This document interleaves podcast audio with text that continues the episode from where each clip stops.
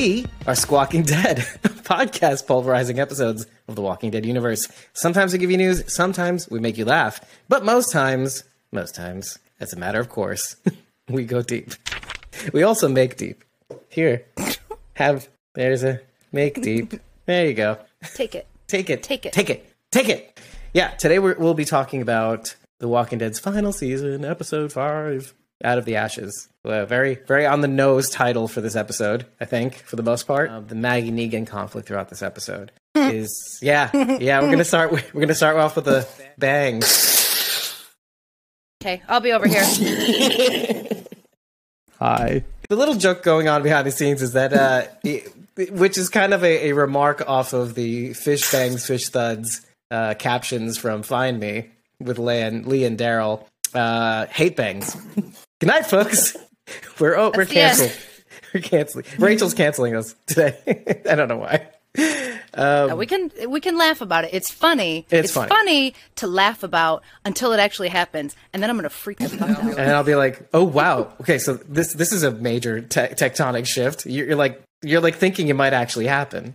Yeah, that's why that's why I'm getting legit pissed. Like I get really actually mad when I think about this because of how possible they're making it seem right now. So maybe I should start off with the question: What do you think that uh, when when uh, Negan asks Maggie, "Why haven't you uh, disposed of me yet?" or whatever whatever he says, "Why haven't you put me down yet?" Is what he said. Oh, put me down, laid me down, more like it. He's like he's like, look, I got black socks on and everything. I'm ready to go. hey, hey, Oh, I, I don't think it's like she's like, oh, I just want to bang Nia. I don't think it's like that. I think it's going to be some kind of tense standoff thing like they had in this episode. If Gabe hadn't come in, I think something might have happened in this episode if Gabe had not come in. But I think it's going to be like a tense thing and it's just going to happen. I don't think she's not killing him because she's got the hots for him or anything like that. I don't think oh. they. okay, I don't okay. think That's why we're- something might have happened in terms of violence, not in terms of Nookie. That's why that's why That's we're what you that's meant, why right? we're hashtagging hate bangs because it's Yeah, hatred. Like, there is a fine line between love and hate. No, no, and but I- she hates him. I want to be clear about what Sharon D says, like what might have happened. Do you mean like hate bang, or did you mean like No, I mean like, Like a hate bang, bang, might have happened. Okay, Yeah. okay, okay. All right. if, if all Gabe right. had not come in. Matter, matter of fact, when Rachel and I were watching it, I called him cock blocking Gabe. yeah, she did. She did. cock, cock block Gabriel. Cock block I mean, Gabriel. I, I think I mean, how many times? How many times have we seen that in other shows and other movies where where two people who hate each other are shoving each other, punching each other, and then all of a sudden they start making out and doing it, and you're like, Yeah. "What the fuck?" That is what I think is gonna happen. That is this. that I is the too have seen here. many pornos. Yeah. No, uh, no, this is just regular shows and I, I, movies. I, I feel uh-huh. like that's, that's Where did No. that come from? there's no there's no lead up in a porn. Yeah. It's just bang. They do. No, no. There, I, I, I've seen, seen quite a few hate bang, anger effing, or effing. Yeah, I don't know if it's hate bang. I don't know. It's a uh, hate bang. Hate bang. We coined Yeah. it. we Hashtag we coined it. hashtag hate right. bang. Uh, yeah, but I've seen, I've seen many porns that have that premise. Oh, like oh, the the, the plumber in the facility and the boss lady wants him We're to learning continue. a lot about Dave today. I see it more like uh, Sam and Diane from Cheers. You know, how they fucking hated each other until they didn't. That's what I think is going to happen. And I mean, I have watched enough freaking television over the years to see when they are putting something in that direction. You can see it. You can see it in the episode and in the one before. But I- I guess, in all fairness, though, this show has a h- terrific reputation of leading us down a certain path and going, "Nope, nope." But we wanted But I you mean, to that, think it I could believe- happen. but nobody would expect that to happen. So I think that is where they're taking us. I could be wrong. Which is I could why be totally I'm wrong. so but I, that's what I see. That's just, just saying what I see. Oh, uh, I, I don't, I don't doubt, I don't doubt that everybody's kind of like, "Am I?" It's the whole, "Am I seeing what I'm seeing?" Am I? Seeing? I mean- they're not going to do that, right? Really though. No, it's like knowing be- it's going to happen or feeling like it's going to happen, but then pulling back because you should know better. It's like the show is kind of like pointing the finger at the Mm-hmm. audience, going, "What? Would you, did you think that was going to happen? Did you, did you think that was going to happen? Why are you so stupid? Why are you so stupid? Stop watching this show. Stop and it's the final season. They can do whatever they want. I know, I know. It's genius. Let's just put it this way: it's genius. Whatever happens next, I don't care. I, at this point, the fact that we're thinking it and they, I don't think they're going to do it. I, I'm going to be honest with you guys; they're not I- going to do it. And after 11 years, they still I still cannot predict what's going to happen. I mean, my theories are so wild and wrong all over the Yeah, place. I'm so- never right. But I am so I'm really legit mad about this because it I mean, they could. That's the that's the thing. That's where I'm at right now. They could go down this path with Maggie and Negan. They're setting it up to do that and I will be so so mad. So mad if I'm they trying to actually think do. of like I'm trying so to think mad. of a time where they actually made us think one thing and then they were like, nah.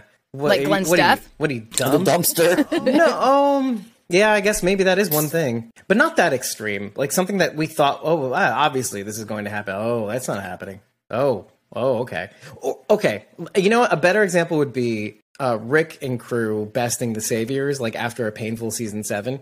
And then, like, you go into season eight, you're thinking, we are one! And then the next frame, you think in your head, immediately after Ezekiel's holding up his finger, we are one! Like, we're defeating the, Saviors, yeah, yeah. The next frame, you're thinking, oh, the b- pile of bodies on top of Ezekiel? Like, no, no, you have not won. You Yeah. are you are a bunch of pieces now, leading you down a garden path of like, yeah, this is the season that they best the saviors. Nah, not until the very end. Not until the very end. Sorry. But they do. But they do. So in that instance, we did get what we wanted. In that right? instance, yes. So- But I think every at the, well, we had t- two seasons of misery, so like it's kind of like where we thought we they were gonna every few seconds they tried it. They get they oh I'm climbing back up. Michonne and that episode with Michonne uh, and, and Rick in that uh, state fair or whatever it is. You oh oh they're kind of getting out of it. They feel like they can best the saviors. They got the the juice. They got a little juice back. And also in bed, but then then they kind of like, oh no, thank you. No, you're dead again. No,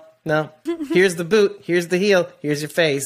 I, I just don't think it's gonna happen because it's kind of like they're they're gonna they're gonna have to pull back. There's just no reason to do that. What I do see though, in response though, one of the frames in the episode is as they're taking down walkers in the middle of the forest. You know, they're on their way, still on their way to that satellite outpost, right? That one shot of them both getting that last walker, and then them, and then also Maggie saying, "What is going on? What are you guys thinking?" Just the tips.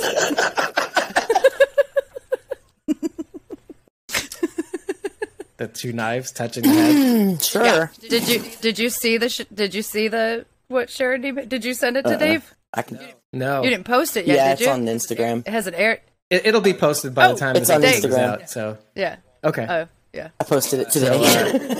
Just describe Okay. the meme so I can put it in post production. uh, it's the shot of them with Maggie's knife coming down and Negan's crowbar going up, and I captioned it just the tips.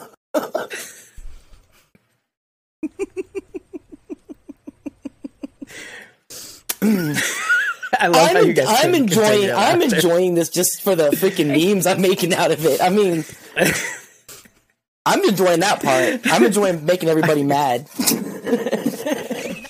Not everybody. Shut up. Not everybody. Me. It's just me. You're, you are not the only just one. you. You are not the only Definitely one. not just you. I'm I'm enjoying this. I'm definitely enjoying this. if it does happen, I'm gonna sit back with my popcorn and watch everybody lose their fucking minds.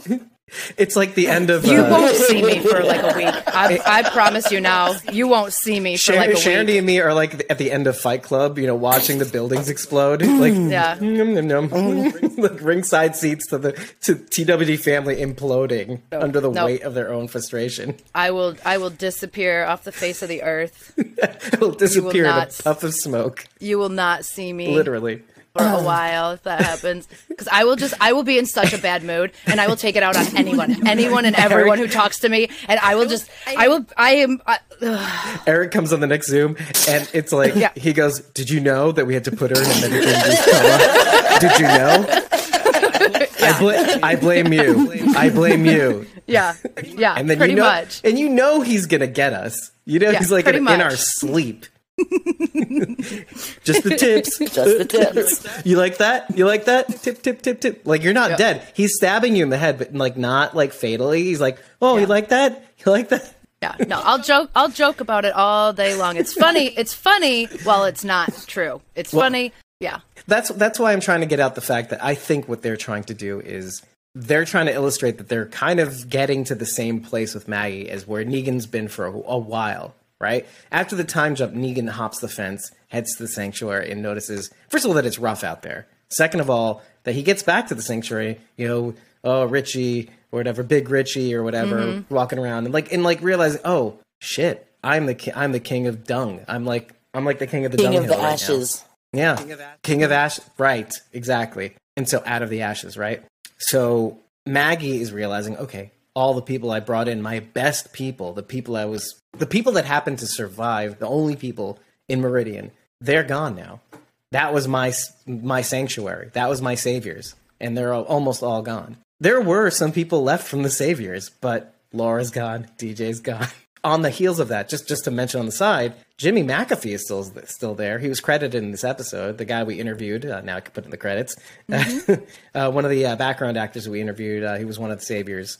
I, I'm Negan. Then he transplanted to Alexandria, I think it was. We technically saw another former savior in this episode as well. Bethany Kay was a savior. Yeah, uh, yeah, right. Uh, Bethany Katsoulis, right? Yeah, she was with the Whisperers in the cellar at Hilltop. Well, Aaron and uh, Carol and Jerry and Lydia. Jerry and Lydia, yeah, came down to see what's what. But that's interesting though because you know we still have some that are around, and so we got Elijah and Gabriel back. You know, so we got the, the old OG crew, the new OG crew. Oh, we're back again. So we still have like remnants from Maggie, Maggie's crew, just like we have. We still have some remnants from the Saviors, but we're kind of meeting now. Finally, Maggie and Negan in the middle. These are two leaders who've had formerly had their own people completely go away. So out of the ashes, what do they become? Do they finally see somewhat eye to eye? I will and look t- take comfort from this. If if they do, keep in mind the the praying mantis thing. So Meme. if they do, That I can maybe put in. Maggie will you know take Negan out afterwards,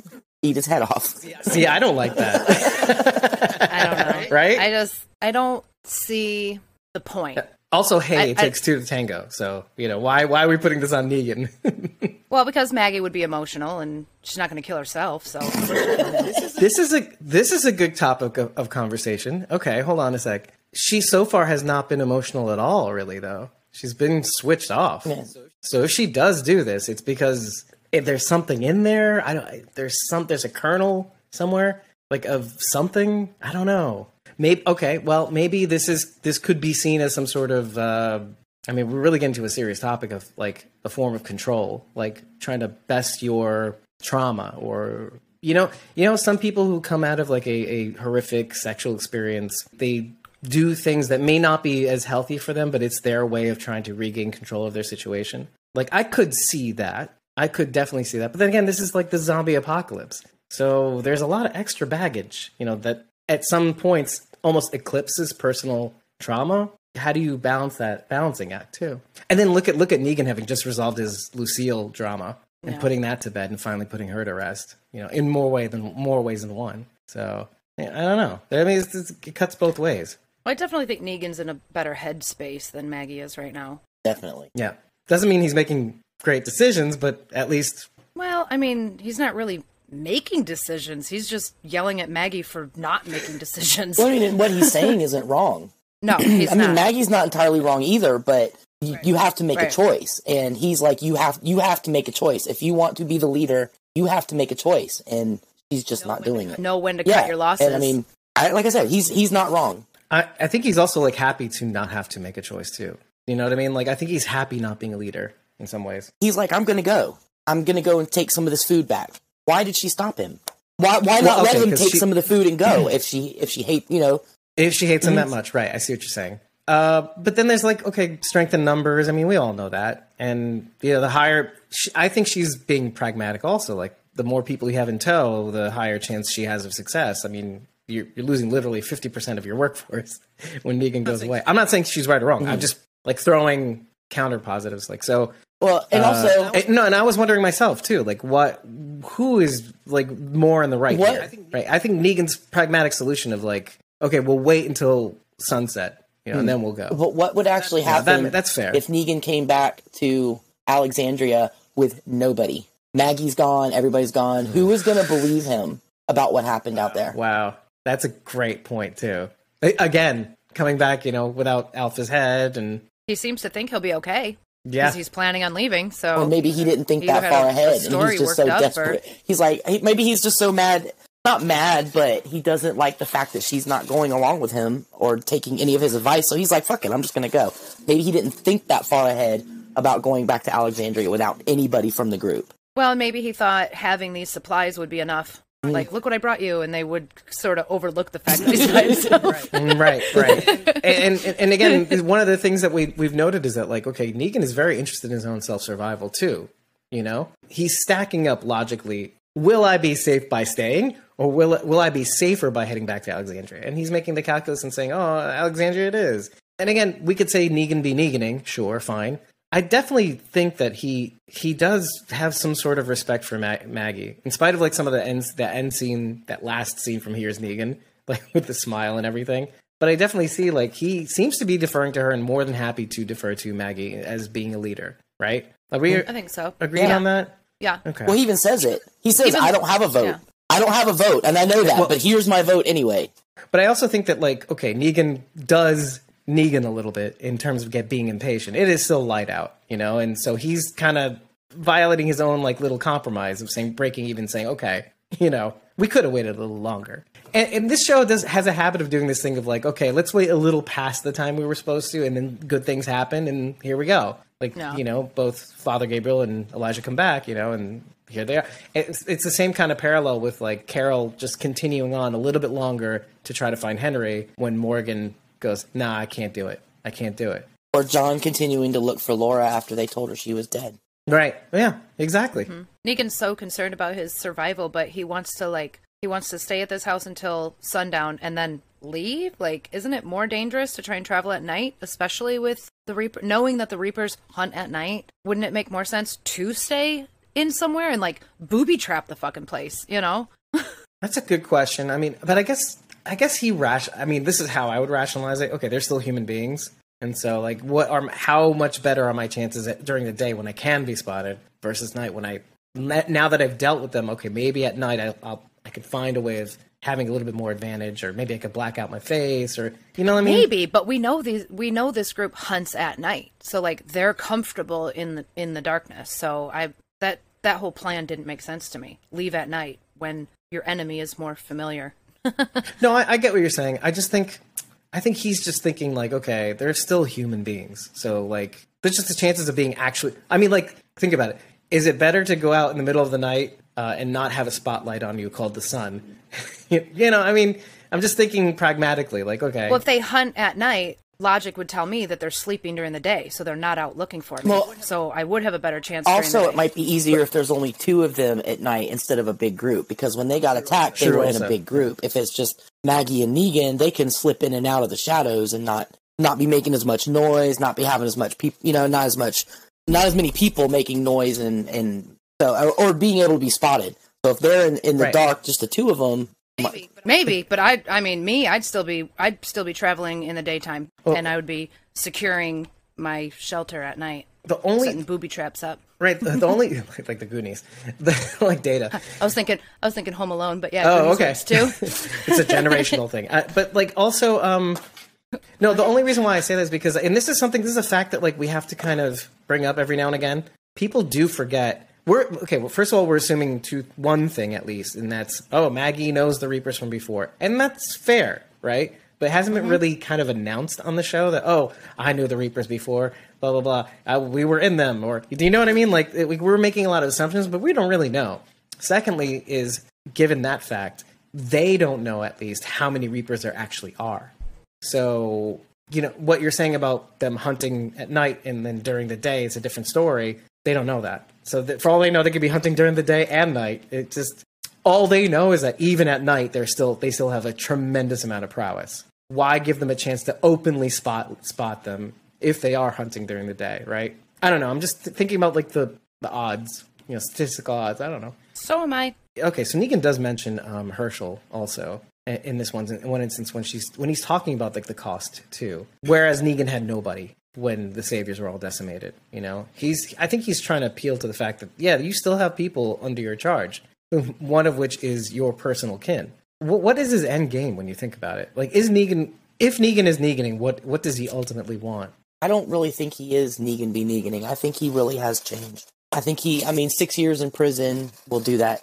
I mean, sure, he still can be a jerk and an asshole, but I think he really is changed in the fact that he doesn't want to just go out and do what he was doing before. This reminds me of that uh, something that An- Angela Kang said though, because I believe I I have kind of agree with you, but uh, but Angela Kang did say something like I think, I think just before the bonus episode, saying something to the effect of like as much as Negan is kind of redeeming himself or the redeemed one, quote unquote, like don't count out the fact that like he's still gonna find a way to Negan.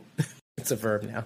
It's that thing again, like always in the back of your mind, you kind of have to think of like, okay, yeah, we're seeing some interesting things with Negan, but yeah, at some point he's going to do something dumb. I think, or not dumb, just according to his character, like being impatient. That was like the one thing I noticed was like, okay, he's kind of being impatient here. He's leaving here. Uh, he's kind of grasping at that old self. Yeah. So one of the first things I noticed in the in the Dave reacts was the way the woods looked when Aaron and Gracie were in it in the beginning. Didn't know what was going on. Sight unseen. I was like, oh, it looks like um, in Dreams, the Fear of the Walking Dead episode with uh, well, Much less pink though. Right, Right, much less pink, but like I noticed it was ethereal. Like, like okay, what if in dreams was in dark, in the dark? Even Rachel said that when we were episode. watching it. She goes, "Oh man, those colors look crazy." Like she she pointed that out mm-hmm. first immediately when we were watching it. Yeah, yeah, same, same minding it. And then who's in both episodes? Grace, Karen David, and Gracie. I like the little tie-in. Do you think that was a conscious decision though? Like, meaning, did was that based off of? Do you think they were looking at? Oh, hey, they did a dream sequence. Let's do it kind of like they did, but in our TWD colors, not pink, aka. I don't know. Seemed pretty. I noticed the walker that was coming. The walker in the dream was missing an arm, just like Aaron, though. Oh, so you, like so kind of like a parallel. Oh, this is what you're going to end up as essentially. Like seeing yourself as a walker, Yep. And then later on in the episode, obviously, like Iris does mm-hmm. Iris, Iris. World Beyond. Which one's Iris? in, Wor- in World Beyond. oh, okay. Oh, I see. And, well, the beginning, the pilot episode, you see Iris in the Walking Dead world dreaming beyond. about herself as a walker. Yeah. yeah, yeah. Uh, it's Uh, right from the beginning scene. it's also interesting that um, we have Aaron having a dream, and in a couple episodes ago, Rosita was talking about dreaming about Abe. Aaron, Aaron is dreaming about his own death because in the dream he gets eaten, and Rosita is dreaming about Abe's death. So I wonder if further on in the season we're going to get more people talking about dreams that they're having about deaths of loved ones or or other people. Yeah, and it, clearly it seems like the what what's been going on with Aaron is is ratcheting up. Like I- I- he suffered from trauma. We're seeing it throughout this episode. I mean, he's and he's got a kid. You know, he has to take care of that, and he feels like. I mean, like I'm. This is my observation. I feel like he's feeling a little helpless. Like no matter what they do, it seems like we're barely hanging on. Mm-hmm. And you see a lot of that, of course, like throughout the episode. You see them go to Hilltop, and you know, oh, it, it's even that's been picked clean, even though it's been decimated, and we haven't been here since. That was interesting to me that that they that they hadn't been back to Hilltop since then, since they fled, and and you know, and I'm like, wow, wow, why not? why not? Like how the long has it blacksmithing been? tools I mean- have been there this whole time, and they're just now thinking about going to get these things. Like, really?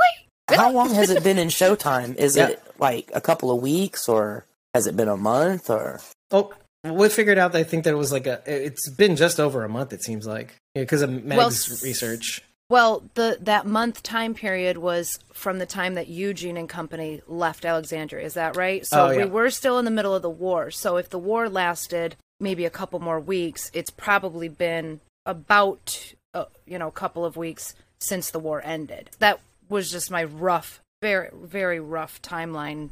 Oh, so like within a Theory. month of Hilltop falling. Within Yeah. yeah, with being more mm-hmm. general. Oh, I mean, mm-hmm. like when you were asking why they didn't go back yet, and I, I mean, they've been just trying to survive at Alexandria. Maybe they just haven't had the people to spare, or the, or as Dave was saying before, they oh. don't have the food or the energy to spare to go to Hilltop. Now they at least got to eat some horse or whatever, so they've got a little bit of their energy back.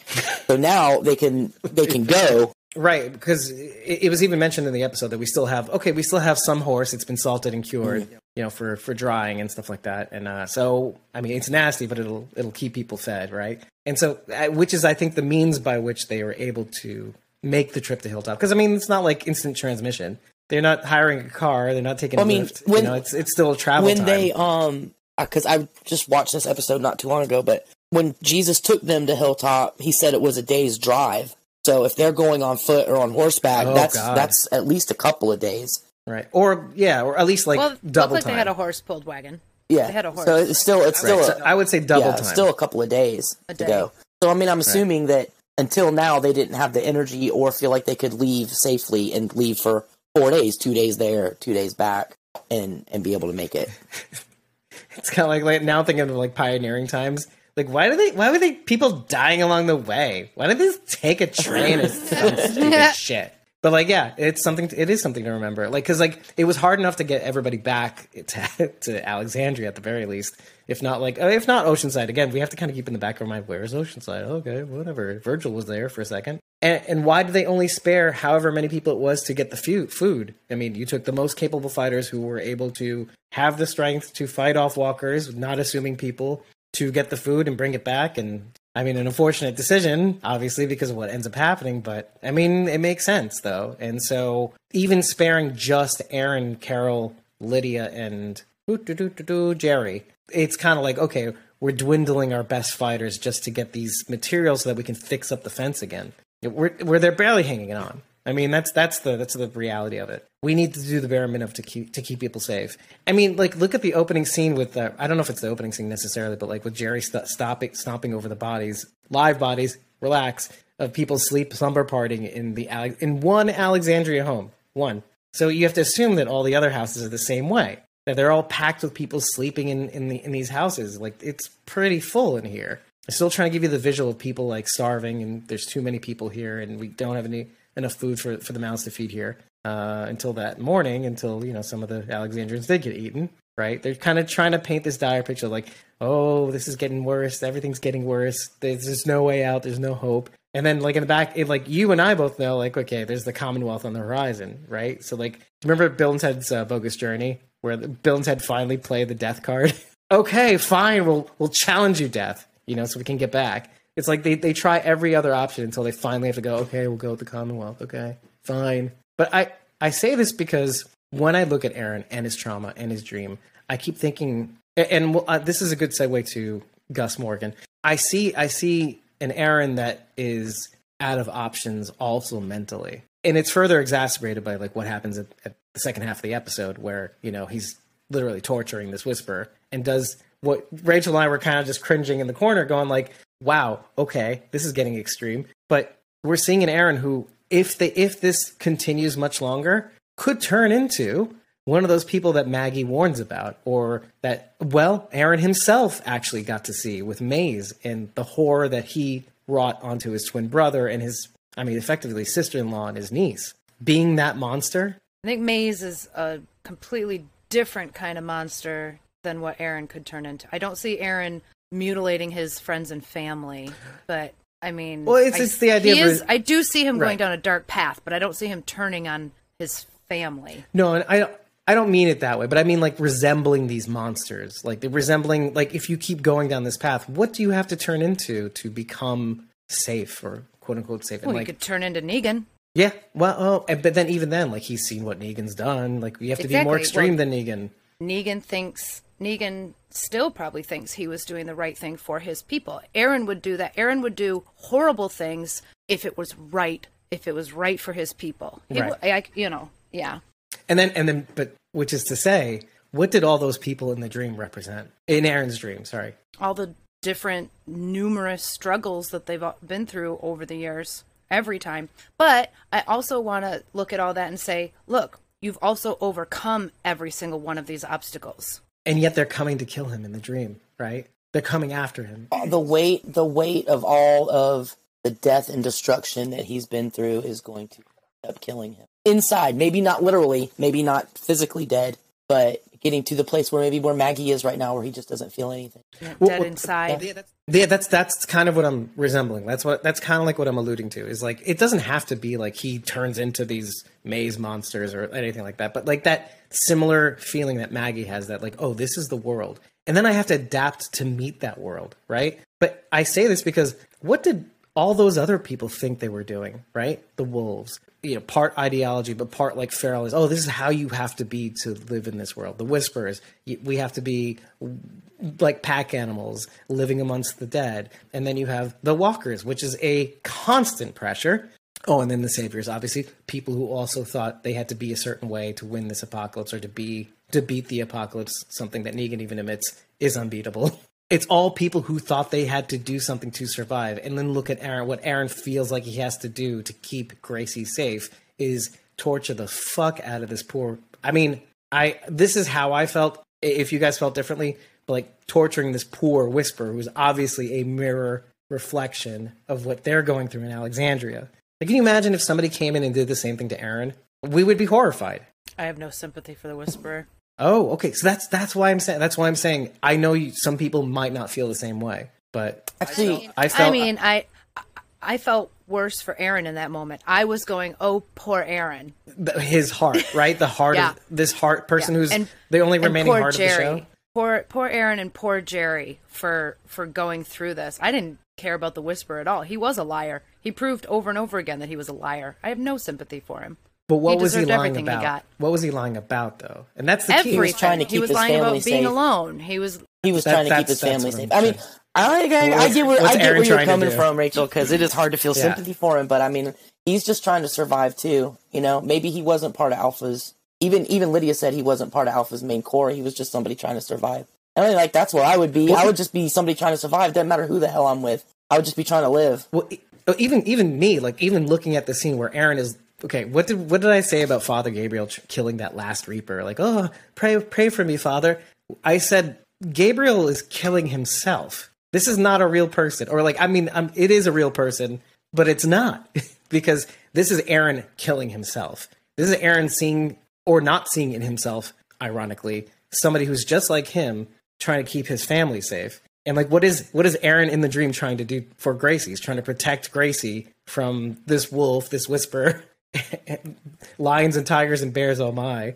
Uh, but and what is the whisperer trying to do? Of course, I'm going to lie to keep my family safe. There's there's nobody in the cellar. I'm just trying to keep myself safe. Forces. This is the force of habit. Oh, sorry. Like, yeah, I, I'm going to lie to these guys because uh, from my point of view, and I'm not saying I I'm like completely agree with the whisperer. Oh, I'm so sympathetic for. I'm like no, but I get it in as much as it represents Aaron from the other side of that mirror, like killing Aaron, killing himself by way of torturing this person.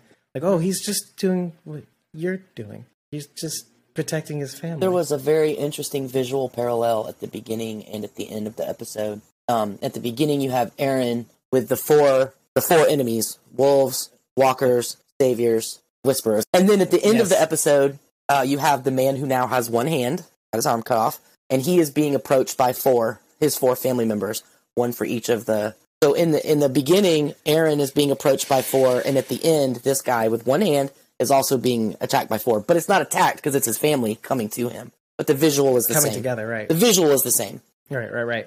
And- the visual of Aaron being also a person who has one hand, mm-hmm. you know, who had his hand chopped off also. And I remember the reasons too. Like Aaron was tr- just trying to build a community, tr- trying to build the bridge, and then the logs fell on him because of a walker attack. And this is different though. Like this whisperer lost his hand because because what? Because he was trying to protect his family. Also, I suppose, but it was a human attack. The kind of weird yin yang like dark mirror reflection of what we're trying to do here, or what they were trying to do, what Aaron was trying to do. It sucks. I mean, we're sitting there, we're like going, "Is this what what's going to happen? What's going to happen is real?" We said the same thing about Gabriel in uh, Find Me, or not? Sorry, Find Me. Sorry, one more with with the Mays episode. Oh, you see Gabriel kind of going. "Ugh, God is not here, like just saying more and more aggressive things, and Aaron just kind of like, okay, all right. Is And now it's happening. And now it's happening to Aaron. isn't it kind of crazy that everybody in our group is getting darker and Negan is the one that's getting nicer? I mean, it's just the weird switcheroo there. or more like like at least Yeah. neutral, right? Like this weird, like not the way he was before, not the way meaning before the apocalypse, but and not the way he became what he became, but kind of like kind of like Wes on Fear the Fear the Walking Dead, kind of like I, I I don't know. Okay, I guess I'll join you guys. You guys seem all right. Oh, my brother Derek's there. Oh, okay. Oh, he's crazy.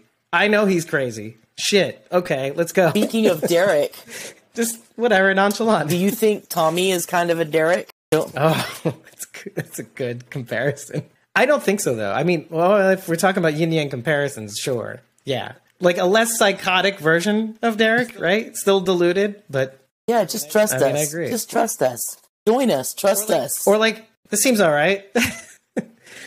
one thing, okay, so I wanted to note one thing because I said this in the live in the Dave reacts, but uh, the uh, I noticed that like okay, one of the things that I thought was interesting about Tomi was like he he kind of cheated the Commonwealth. He he lied about being a thoracic surgeon. And when I when I was talking about it in the live re- in, in the Dave reacts, I was kind of like impressed with him. I was kind of like saying, "Oh, he he's cheated his way into like The Walking Dead, like being his ideal self, right?" But then the more I thought about it, the more I was thinking, what if he had to survive out there on his own? He would have to be that surgeon. He'd have to like be that medic that most other people who were doctors. First of all, doctors don't fare well in the apocalypse. Let's just say that out loud. Something that we, Something that we didn't think about, right?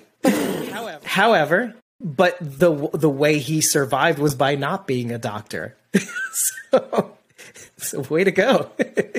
Again, I'm impressed, but like for a different reason now. Like no, but so I, I was kind of trying to pick your brain what you thought of Tomi, aside from the fact that he is kind of a creepy resemblance to Derek in respect in some respect. First of all, like the phony ass accent.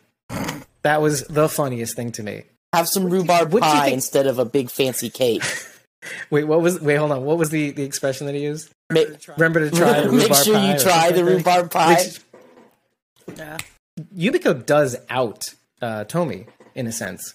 Like my brother is a thoracic surgeon, blah blah blah, and then so I don't know what's going to happen with him necessarily. I feel like I'm very uncomfortable with him.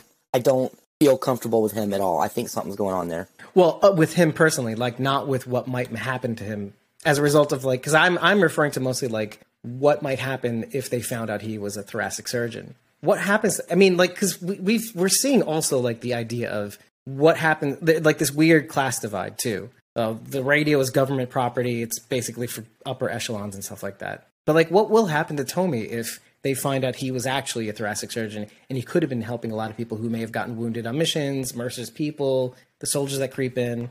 I'm I'm eager to find out. And, and he seems very happy just being a baker. And so, how far will he fight to maintain that position too? I think maybe Tomi has just watched The Walking Dead and he knows that doctors do not survive long. That's kind of what I was alluding to. So he's just trying to keep that on the DL, like, shut up.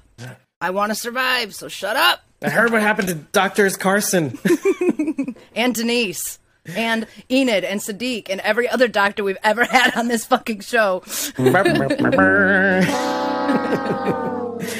Good point. So one thing I did notice when Yumiko was entering the uh, bakery, though, I don't know if you noticed this as well, but the Commonwealth, the annual Commonwealth Lottery. Do you know anything about that, Rach? Because I haven't read the comic books. Where did you see this? Oh, there's a flyer on front of the ba- now. I now I have to show it.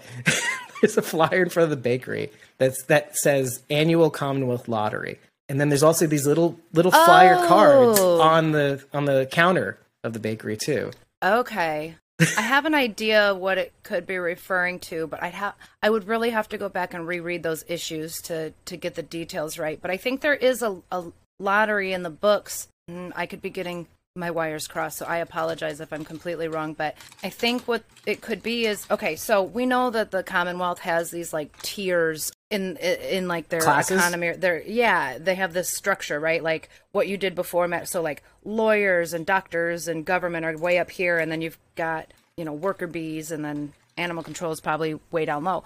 so the lottery, I believe, the lottery is referring to a change in that status where you can bump up to like the next society level or whatever however you want to refer to it. Okay. I think it might have something to do with that. Like a promotion, you know, like getting a society promotion. Hmm. okay. Okay. But it, I mean, that sounds legit. I mean, it's kind of what I was thinking. What it could have been. Mm-hmm. I, I mean, but again, basing this off of no knowledge. I mean, what else would it be? I mean, they don't have money, so but I can see how like somebody who doesn't read the comics could be like sort of like, yeah, okay, after Terminus with people eating people, and you yeah. go into this town, which uh, like I don't know about you, but when they were done showing the introductory video with Lance Hornsby and all that stuff, where the town square looked like a set, like a, one of those cheesy um, Hollywood movie day sets, yeah. and then you break away from that video and you're looking at the same thing in quote unquote real life. You're like, oh, this still looks like a Hollywood set. It looks fake. This place looks fake, right? And it's meant to do that, right? Like I'm convinced that it's meant to do that. So that I think so. Somebody who may have not read the comic books could be like, who knows what's going to happen? What does this lottery mean? Do we have to eat this person or you know, you never know, right? Like Stepford Wives, who who knows where where this can go? Hunger Game stuff. Yeah, oh yeah. Oh, okay. Let's go further with that when I saw Governor Pamela Milton, because I, I know the names floated around, But like, okay, Governor Pamela Milton made my brain go, oh, governor, oh, buh. the the governor, buh. but uh, Woodbury, oh, buh. so maybe the lottery is is like, oh, you have to fight this person to the death every year just to keep us entertained. I don't know, but I, like it is a good kind of like comparison to the to the Commonwealth because we've seen what these kinds of communities what they look like they had it together. They had electricity. They had everybody seemed to be happy at the at the Woodbury.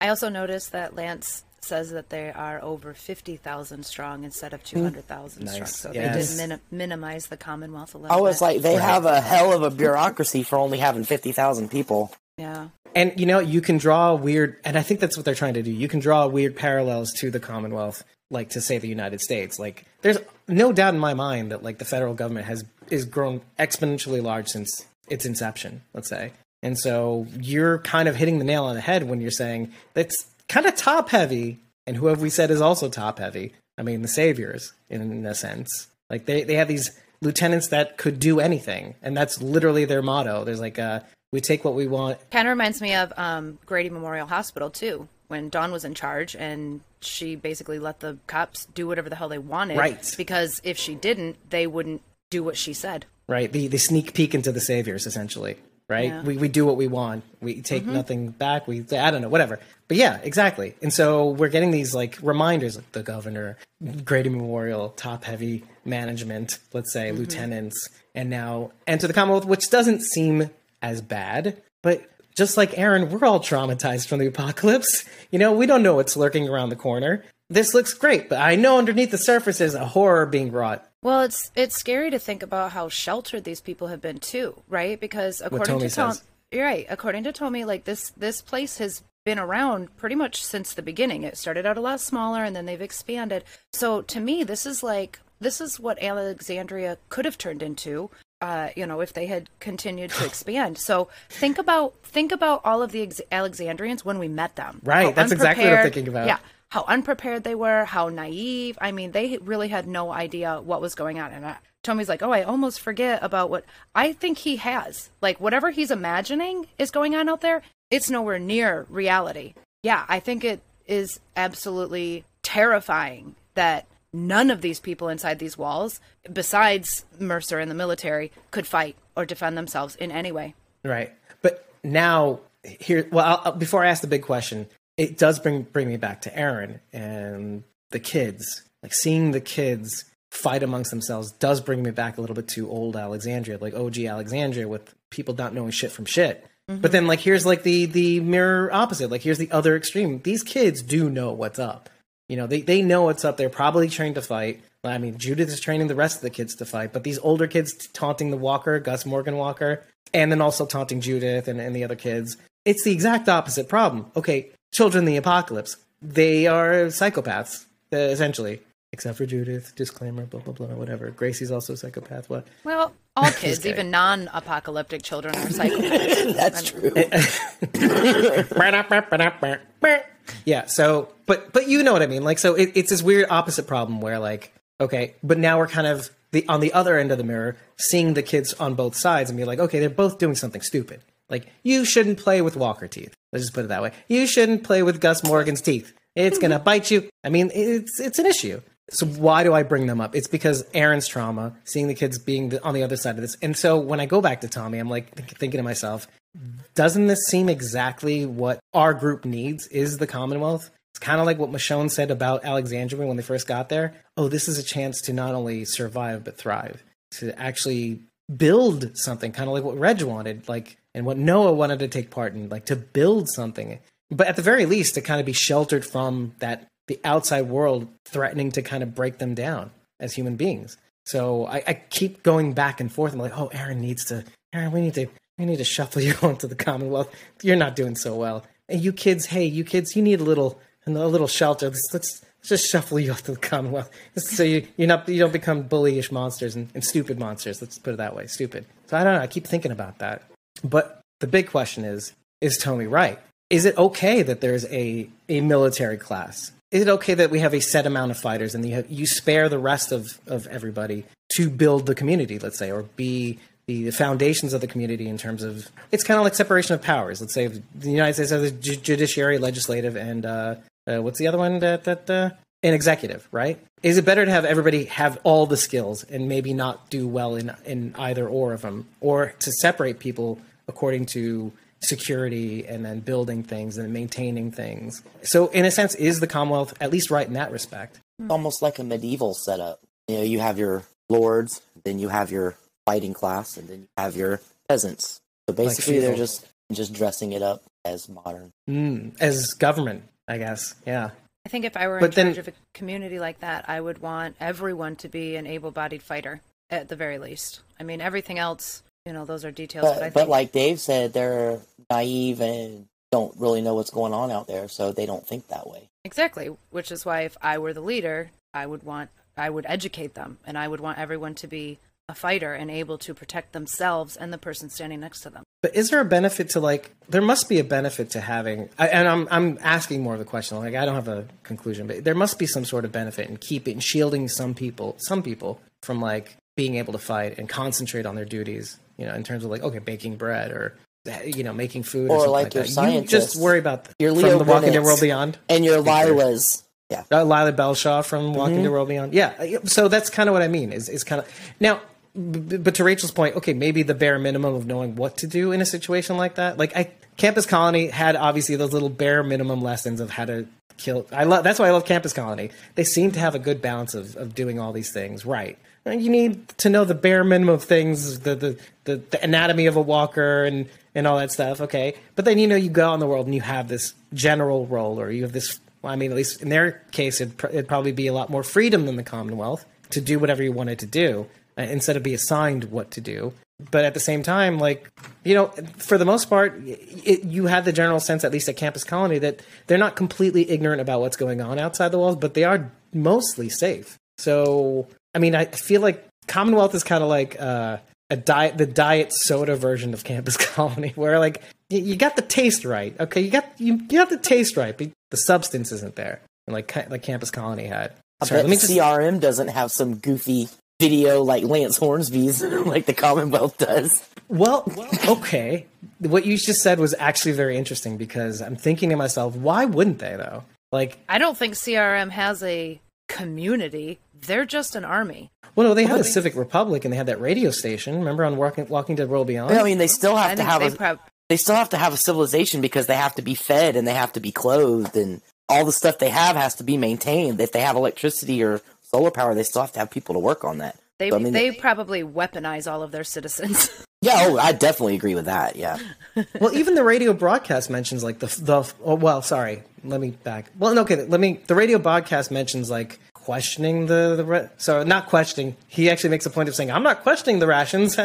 God forbid. Wait, it was on television, wasn't it? This was an actual news broadcast, not just audio. Mm. I think This it was, news. I think it was It on was TV. a news station, yeah. I remember seeing two anchor people on television. Oh, you're confusing the the the old 70ish science science presentation with the radio broadcast later on in the episode or later on in it, she had okay she had all these appliances on at the same time one of which was a broadcast of a science program that looked kind of 70s-ish but the, she also had a radio on top of that and that was a, a talk show i'm remembering this like like it was yesterday uh, a talk show speaking about uh, general goings on in the community. And one guy goes, I'm not questioning the rations, God forbid. Like he's not saying God forbid, I'm just adding the thing.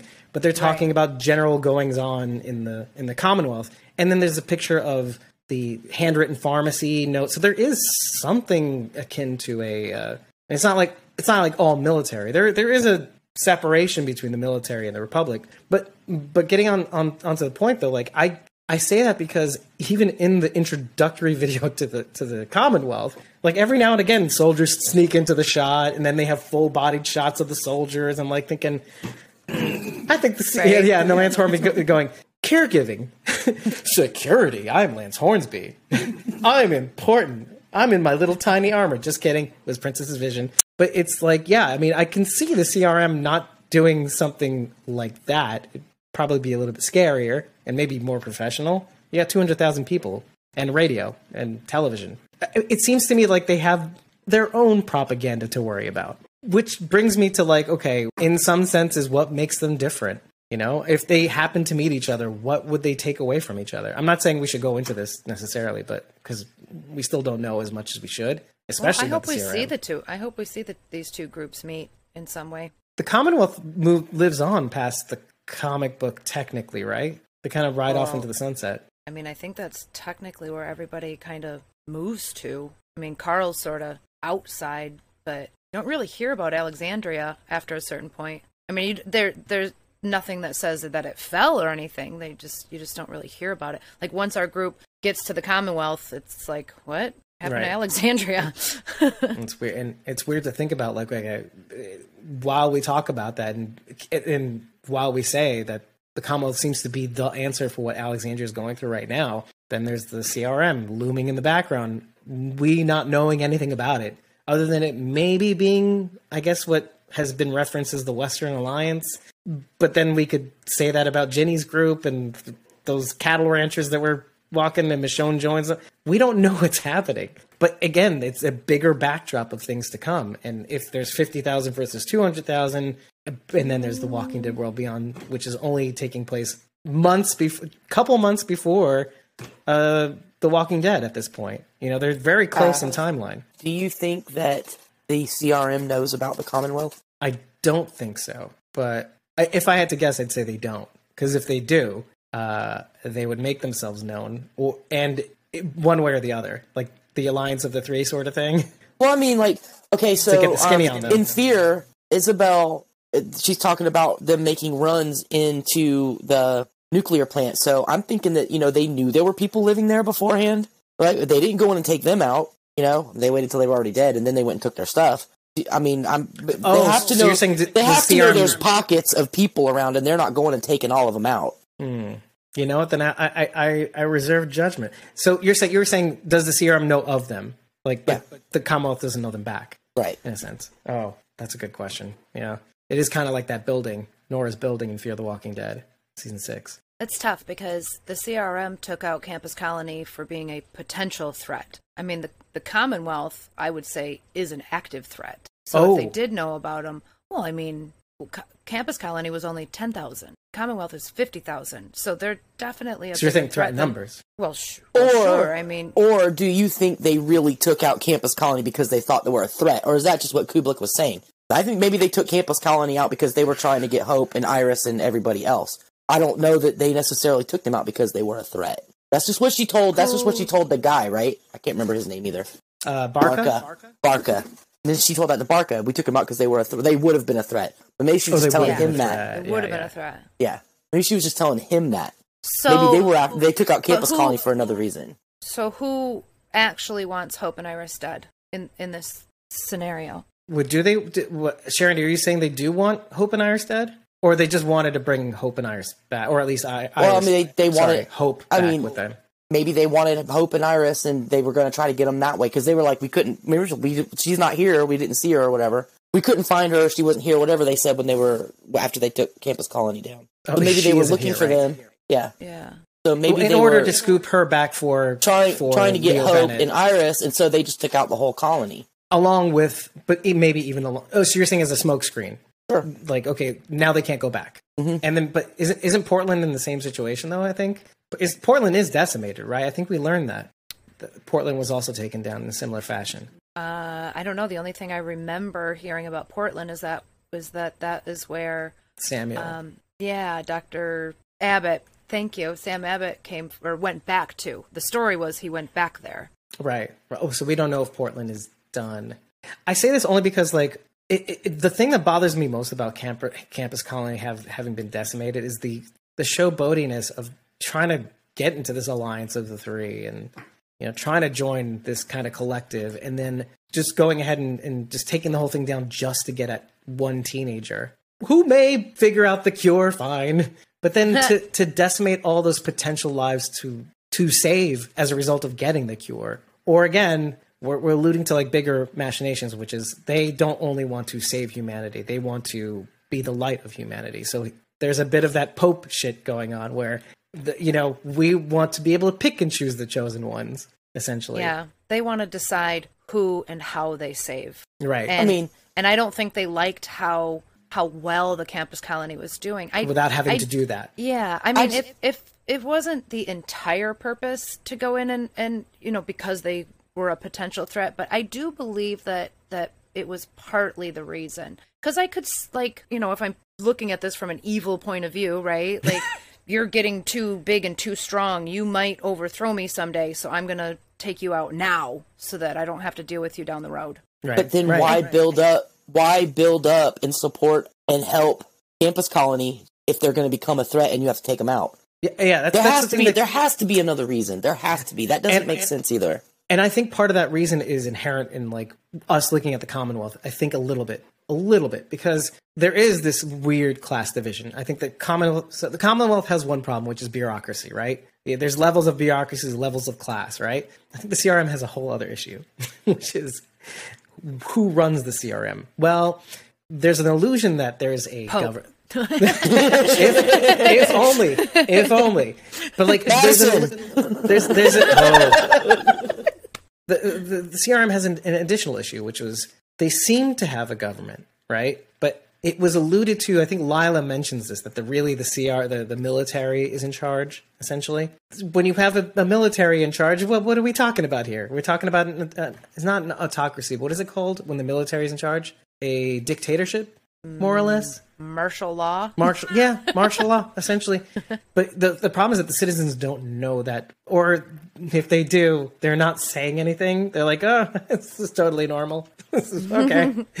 Well, they're being taken care of, right? So what do they have to complain about? I'm not thing? complaining about the rations. Yeah. Why would I do that? Exactly. Right. Exactly. We heard it from the newspaper. From the fake news. Fake news. Oh boy.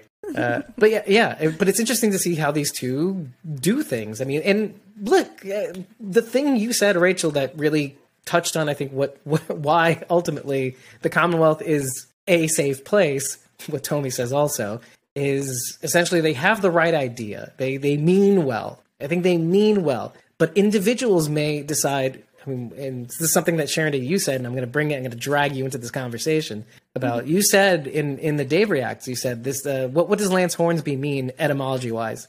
Pertaining to the title of this episode, "Out of the Ashes like a Phoenix," says Raleigh. That was in reference to like just uh, the, the world having been destined. Well, we're picking winners and losers, right? The chosen ones, Pope. I mean, like this episode's right after that episode uh, where Pope incinerates Bossy, essentially picking the winners and losers, uh, having the world be incinerated because of Teddy. Well, not the world, but the world as they knew it. Lance is derivative of an old German word meaning land, and Hornsby is the combination of two. They mean basically uh, the horn part means serpent, and the um, B part means settlement. So Hornsby means serpent settlement, Mm, ser- serpent land of the serpent settlement. And and Rach, you know about the comic books, so he does seem to be a uh, sneaky guy. Am I mistaken Sneaky about snake. that, or He seems to be a spineless guy.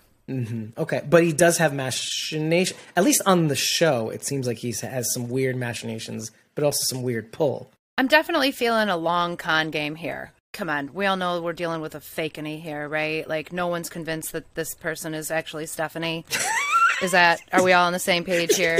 yes, to the point where Okay. during the live watch, I'm kind of looking at wait, Yeah. Stephanie, Me freaking out. Stephanie. watching me freaking out like this. Stephanie, Steph, Stephanie, Yeah. Stephanie, Yeah. Stephanie. You, you, Wait, you. what is- so I don't think it's very far fetched for me to say that this Stephanie is clearly setting Eugene and our group up. This is a huge setup. I mean, between the radio tower and getting caught and the look that she exchanges with Mercer in the office. And then the fact that this this guy, the dude, he's like, You're being charged with blah blah blah blah blah. and then he says Stephanie might- is being Who I thought might have been Widge, Widgeway Oh, because maybe? of the letter to Yumiko is maybe from. he's like official, yeah. But he's like Stephanie's being charged uh, charged separately for blah blah blah, and then here she is. She shows up with Hornsby, and I'm like, Ooh, that's not suspicious at all. Like, Right. That was the thing that got me to be like, oh, why And is she then- right and then- behind Hornsby? and then he, and then they leave her in the room with them. I'm sorry, but if she's actually being brought up on charges, there's no way they would be left in the same room together. It's not going to happen. Well, well, Rachel, she she clearly she clearly is in the same boat as them, right? Because No, Lance she's a came in and citizen. saved they her are as asylum well. seekers. But Lance saved her as well. I mean, right? Oh, so he's just he's just the hero. He's just everybody's hero and everyone should trust him, you know, especially according to Stephanie. He's one of the good ones, so make sure you Yeah. ask Hornsby for help. No, no. I believe no. for a second. no, this is all a big fat setup. Are you concluding that that Stephanie is, is in on the con and is also a bad person? Um, fake Stephanie, I think, is in on Fake it. Stephanie, I'm sorry. not ready. Yeah, fake Stephanie is definitely in on it. I'm not sure. I mean, I feel like real Stephanie has to know some of what's going on. I don't know if she knows the full extent or why they're doing all of this. Maybe they just told her we're going to test their loyalty before you know we make real introductions. I don't. I don't know. I'm. I'm not sure where real Stephanie's part plays in all of this, but fake Stephanie's definitely in on all of it. Okay. Now, there's some interesting things that happen in that one scene where Stephanie meets Stephanie. Right? Fake Stephanie kind of looks at real Stephanie and goes, "Oh, what the what's going on here? Why are you here? Mm-hmm. Yeah, why, why are you you shouldn't be here?" here? What is going on? What are you doing? Hey, hey, hey, hey!" Uh huh. Right? Get out of here. And and real Stephanie's kind of going, "Bitch, I'm getting some ice cream."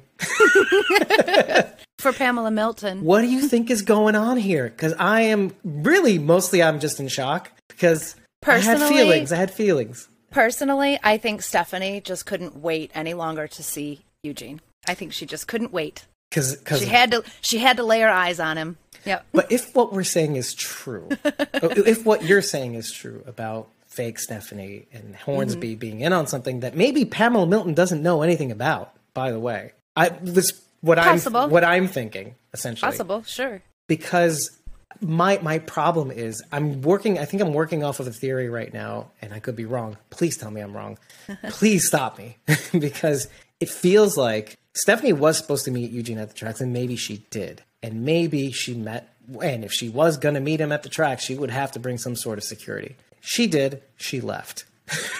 for because for all hmm. she know, Eugene's dead, or the whispers got got him, or whatever. Or the trouble that he spoke about with her on the radio Right. lo and behold, Hornsby is intercepting this transmission. How we kind of some or somebody is, I don't know, probably Hornsby, right? We we sort of know this because as they're talking on the radio, which of course again, fake fake Stephanie set up on behalf of Hornsby to get them in the right place to be caught so that they would owe him, right? mm-hmm mm-hmm The radio goes out. It shouldn't, right? This is the Commonwealth. This is, you know, fight for the, the what was it? What's the expression?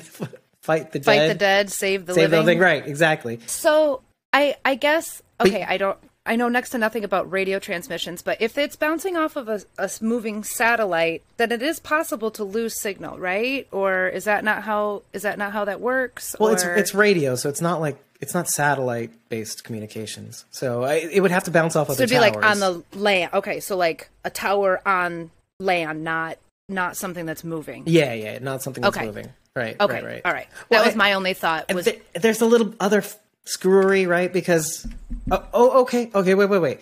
It's not so screwed up because the first because season nine, the end of season nine, that transmission does make it to Alexandria, right? Do you remember that that little bit of Stephanie at Mm-hmm, the end? yeah. Right. Okay, so it's not far fetched, right? Okay. Apparently, it's a little closer, which makes sense. Alexandria, the Commonwealth, they don't seem that far from each other, essentially. I mean, by car. but the hilltop seems to be a little bit further. I I could be wrong, but it is, seems to be further north, and it needed a better radio. Basically, the the parts from the space shuttle, better parts. oh So- yeah, yeah. But Alexandria, it, I guess there was enough of a line of sight or something. I don't know. This is just to kind of get the people who like to fuck around saying, "I don't believe this shit." Blah, blah, blah. Like, whatever, dude. They're, obviously, the signal's being interrupted by something. I'm preferring to think someone. He doesn't want them to contact his people. He wants to be able to, to hold it over their heads so that they can do something for him. We're building a narrative, people. We're solving mm-hmm. crimes. We're, we're squawking crime stoppers, crime squawkers. Working title. Um, the music playing in that scene with Stephanie and Stephanie is the entertainer from The Sting, mm-hmm. which is about a con. Mm-hmm. okay, okay. Who's conning whom though? Well, there's two. Yeah, it's about two two men Oh, running a con. yeah, it's two men running a con on a guy that's trying to run a con while they're trying to run the con. So it's like conception, Ah, conception. So, like, what's going on right now? I mean, the two Stephanies and Eugene saying that they're here for one reason when they're actually here for a different reason, and they, yeah, yeah, So this puts fake con Stephanie. on con on con on con. So this puts st- fake Stephanie right in between Lance Hornsby and real Stephanie. She's Mm-hmm. like a double agent on behalf of Pet. I'm assuming again because it seems like real Stephanie, Stephanie Vega, by the way, Mm-hmm. that I read on IMDb, which could be wrong. Again, we have to put that disclaimer out there. It could be wrong. If I if IMDb is wrong, then so is Prime Video because they had the same name. Private, really Yep. interesting. I love it. so we're assuming that Stephanie Vega works for Pamela Milton. So if they're trying to get Yeah. the skinny on one another, and I think fake Stephanie is a double agent working on behalf of real Stephanie, maybe it's possible if we're talking about cons on cons. So maybe Sharon, what you're saying ha- lends a little credence to s- some fuckery going on here. And who do you think is on whose side? Is fake Stephanie working for really for Lance, or is she really working for real Stephanie? So we heard Eugene in his interview express that he's concerned that Stephanie might not be who she said she is. You know, he he admits that Stephanie could have been lying to him. So Stephanie might be thinking the same thing about Eugene, right? What if he was lying to me? So this could be her way of testing him as you know, are you who you say you are? And fake Stephanie uh, offering to contact Alexandria is a way to confirm that yes, he does have people back there. He didn't lie about this other group. So this is just further confirmation for real Stephanie to know that Eugene is who he says he is.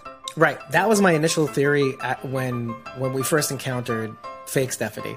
Honestly, I didn't really talk about it or I didn't really discuss it, but I'm glad we're on the same page. But then having this additional element of Lance Hornsby and possibly maybe maneuvering fake Stephanie to to to get to the radio station or taking advantage of fake Stephanie going to the radio s- hmm. broadcasting tower, whatever. So, So the way maybe she doesn't know that, that she got caught up in that. Maybe the way they cut that though, like as soon as everybody, it's it's Princess and and Zeke and Eugene and Fakeney, they all walk off to go to the to the radio tower, and Mercer's standing right there, and he watches them walk off, or at least that's how they cut the scene. Right. He's with, the, with the banner them. in the background, uh, Fight Yeah. the Dead. Right. This is Yeah. why you brought that up. Okay. So I mean, that to me was like, oh, he's watching that. Like, here it is. The plan has begun. There they go. Like What, uh, but who who do you think is he? Oh, Mercer. okay, okay. Do you think he's in on it in any way? I don't know. That's a that's a good question because he did seem pretty pleased with himself when he busted in and caught them on the radio. He he did like you know you're arrested. So I don't know. Could could it have just know. been like him going, "I something's fishy's going on here. I'm going to see what's what." You know, like Yeah. oh, they shouldn't probably be in that building. Because I, I I don't know. I keep thinking of Mercer and that two dollar bill, and okay, I'm getting sucked Yeah. into the drama. Like I feel like he's just an honest, or at least some somewhat of a genuine person. Yeah, I would say genuine. Yeah. So I, I don't feel like he'd get caught up in whatever Lance Hornsby's up to. I mean, unless they, it, Unless Lance Hornsby gave him a little nudge, say, ah, you should be right here at this time. 'Cause it's, Sure, It's, yeah, no, sure. I'm putting you on this duty so you can look at this building for some reason. or or if they make it seem like um you know look man we're just we're we're testing these people's loyalty like we do everybody you know who knows maybe every new person that comes into the community is tested in some way oh gosh, especially asylum seekers, right? Because Yeah. it could they could not have been the first asylum seekers too over the years, right? I mean, this community has grown from Yeah. however it was to fifty thousand, and making however many mistakes it, they made along the way, which Mm-hmm. I hope we hear about too, because it couldn't be it couldn't be the stroke of luck where every person they've adopted has been great. no way I wanna No hear about the tragedies. no way right they have to have a terminus story in there somewhere where they invite they welcome the wrong people Or I'm okay with the, at least if there's an explanation, I'm okay with them saying, "I don't know how we did it, guys. I don't know how we did it, but just people got just lucky." see- people like toilet paper. I don't know. Who knew? But there is an element of like, okay, it could be that they got lucky because it, it does go back to the Highwaymen and Carol and saying, "How about a movie?" And this erstwhile nasty gang of guys who will are basically bridge trolls on the highway. But you know, they kind of back down. They said, "Oh, you guys got movies. You have civilization. You have an, semblance of trying to bring back humanity. I'm game.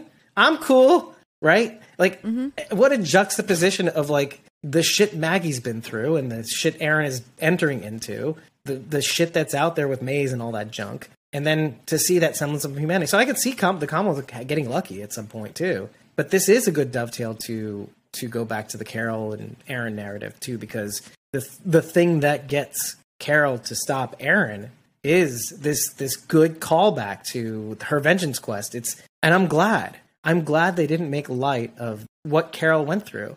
I'm glad that the show is giving her a chance to admit that like like she is taking full responsibility and saying, "Look, I know I did this. I know I fucked up." The whole season, everybody kept giving Carol shit for her behavior and her actions, and like just, oh, she's she's just awful. Like Carol got a lot of hate, you know, but this now she's saying Or flack at the she's very least. she's right. I mean, now she's owning it. I mean, this is why I why I love her so much. She's capable of making a mistake and owning up to it and saying, "Yeah, I fucked up." And I'm and I'm going to try and make up for it. That it takes a bigger, stronger person than always making the right choice. Right, you know, is right. admitting when you're wrong. Right, admitting when you, when you made a mistake, and then that you in seeing exactly the step by step parts of the mistake that I made. Yeah. You know, and, and saying it out loud and saying, "Oh no, I, I own this. I own that," which cements like how I I really do feel about her. I I know who, and I do this with people in my life too, and I feel almost embarrassed about it, but I will sometimes get on people's case because I see what they're capable of. I, I, I know what they're capable of. Or I, maybe I'm assuming the best of people. I prefer to think that way. And then I'll I'll get on people's case. I'll be like, "You can do this. You can do this." Like, no, I can't. No, I. can't." Oh, yes, you can. Just try. You know. And sometimes it doesn't happen. Sometimes it doesn't work. I'm like, that's okay. Like, no, you, I was embarrassed. Like, no, it's all. You can try again next time. No, I don't want it. But like, Like every time you try to get me to download a new app. This Yeah, exactly. but I but I feel bad at the end because I don't I don't want to feel like I'm like being that slave driver kind of person. I just I see what you're capable of, and I I I, I I know my I'm tell I know my limits with technology. but, but Rachel, but one one more. one more, just one more, Just one, one more. more, one more. I've seen you do ter- like terrific things over the years. Come on. Try try headliner. It's so easy. Mm-hmm. when I saw her list all the things that the mistakes she had made, I like that they brought back this thing. It wasn't a small thing. It carried over from basically what was all most of season 10. Why I mentioned the highwayman in, in the same breath is what made Carol handling that highwayman situation so great. It was watching Zeke and who was there at the time? It was Zeke and Jerry, I think it was? Jerry, I think, was there too. Yeah. going, we're gonna kill him. Watching anger kind of rule the day, and Carol going, I got this. I'm gonna. I'm not like the man out there.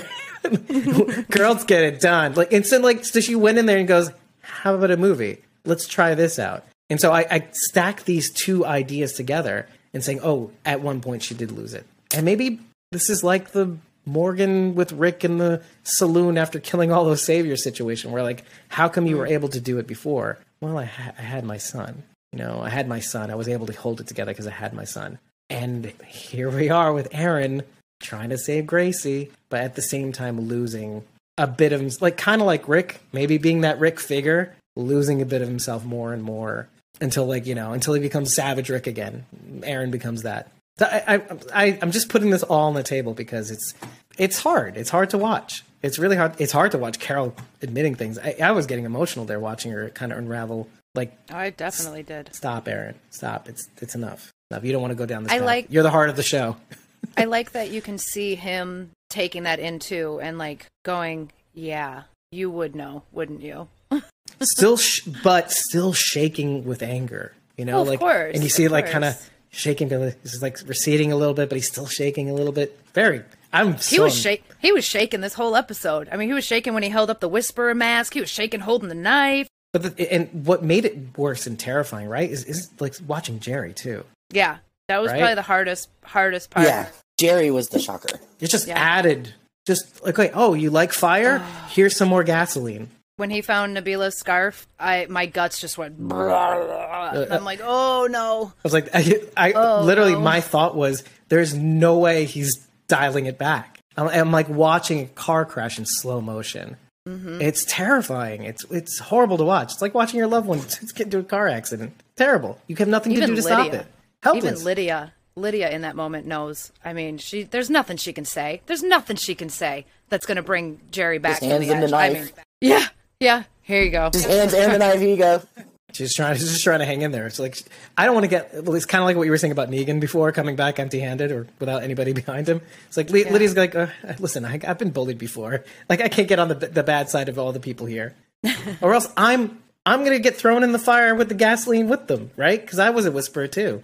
I Well, felt even Negan says they'll never forget. You know, if when something goes wrong, you're going to be the first one that gets pushed out there. Retail clerk, animal control, like kind of basically what we were saying about what's going to ev- eventually happen to Zeke. Animal control. Yeah. Uh, I mean, I like that we're on the nose. Like, okay, we're heading towards the same path, but they're gonna they're gonna swerve at some point, right? They, this this Commonwealth thing can't be as simple as it is in the comics, right? It's gonna Well- get complicated with this Hornsby sort of deception thing going on. Well, I mean, Yumiko's brother being a thoracic surgeon wasn't just dropped in here on accident. That's going to come into play later. Right. You know, when Ezekiel needs his help. Oh, hey, that oh, that's a, let's talk about that a little bit because okay, we keep forgetting that this place is has ample like resources to help Ezekiel out, even as an asylum seeker. They've got to see a person because again, the heart of the Commonwealth is like mean, well-meaning. Okay, they're not go- like there's a Hippocratic oath, there is law. You, uh, I'm entitled to a lawyer, right? Like. So Hippocratic oath means something to these people. A man's word means something, except for Rick mm-hmm. because he's a dirtbag. But again, we're bringing up that saloon part because oh, my son was there. But the that's got to help Ezekiel in the long run, right? I'm just concerned because he cannot die in vain, and yet the show might do it. We've got everything in front of us to save Zeke's life. It would be possible. So are they going to let him go? Are they going to let him die? Or are Well, they going to. They don't seem like a community that would let him die had they know about if they know about it, right? If they know about right. it. You said something about him not telling still. Right, because he hasn't he hasn't told anybody, and at this point, especially now, admitting that would be a huge risk because they've already broken the law on day one. They've already lied to get in there, so now he's going to admit to another lie. And It's a huge risk. and it, which kind of a little bit brings us back to Keith the Whisperer. Like, what else did you lie about? If we have sympathy for for Ezekiel, well, again, we know him from the beginning, but but then when we look at Keith and we ju- we take these mirror images of one another. Well, first of all, eh, Zeke, why are you lying? Get get your shit straightened out. Come on, save the world. Be the king that you were meant to be. But then, like, you know, what wouldn't you do to save your people? What wouldn't you do to protect your people? Right? Yeah. I like that I mean- little reflection. If we had started this series from the Whisperer's point of view, I would be on Keith's side, but we didn't, so I'm not. right, right. no, I, and again, I'm not on their side either. But I just, it, it- it's a signal to to like also the state of the world, right? The this is where we are after all these conflicts. Like you even mentioned it before. I think it was like they've. This is a sign of everything that they've been through, and that now we're talking about ashes. What has come out of the ashes? I mean, Alexandria undoubtedly has come out better. What I learned from history classes is winning the war doesn't mean everybody's comes out great. You know, there's casualties. Like the Allies won the world World War One and Two, right? I'm assuming, right? And yet, the one thing that I did research for this episode, which is gonna kind of frame everything I'm talking about, the one plaque that they have in the square that I actually could read. One was for the World War II, right? But the other one was the the Great War, The Great War. right? What are the dates? 17, 17 to 18. When did the U.S. get involved in World War One? 17 and 18. 17. Did you read how many people, how many U.S. soldiers died in World War One, and then almost have your heart poop out of your chest? No, I was more fixated on when the war ended. It was 1918, but it was specifically the 11th hour on the 11th day of the 11th month. Yep. Right. 11, all the 11s! And we're in the 11th season. Oh shit! I did not think of that. Wow, that's so great. I love that. I love that. Yeah, I stopped. Once I got to that, I'm like, oh, there it is. That's Uh, it. That's all I need to know. I'm done. I'm done. If you like what you heard. ah. okay. No, I, I was, I, well, I might as well say the things 116,516 soldiers of the U.S., oh. just the U.S.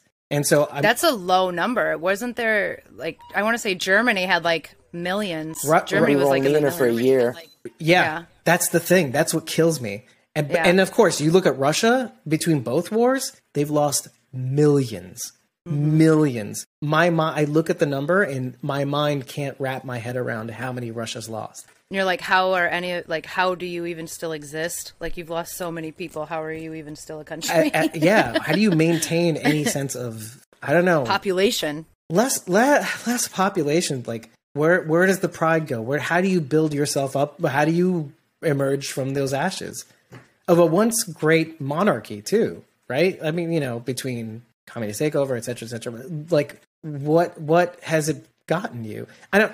I, I think about that, but I, I I also think about like our more more recent conflicts too. Like how when you stack it up, a year's worth of conflict and a, a, little over hundred thousand people die. But then you talk about like our our endless wars in more recent years. I keep thinking, well, how many people have died in those conflicts?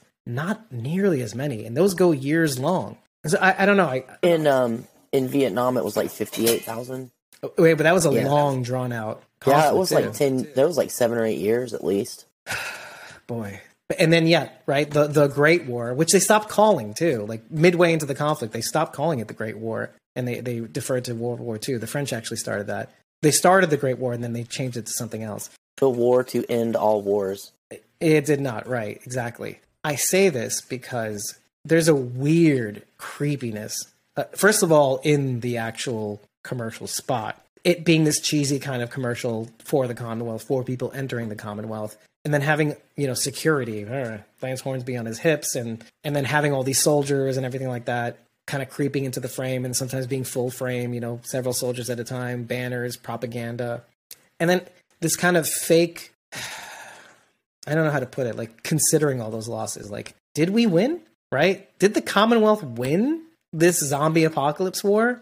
Are we just claiming? Uh, what is it called? Um, when you take a, a victory that that wasn't earned. Uh, there's an expression for it. Either way, that's what they're kind of sort of doing. Oh, we won the apocalypse. You know that kind of weird bravado like, oh, here, here's a mem- war memorial you can kneel at because you're in safety. and You can mourn. See, the- you can mourn the dead. I don't think winning the apocalypse would happen until every walker was gone, right? Right. That and- would be winning the that would be winning the apocalypse. And yet, that's what the that's what makes this so weird. It's now I'm not saying that they're wrong.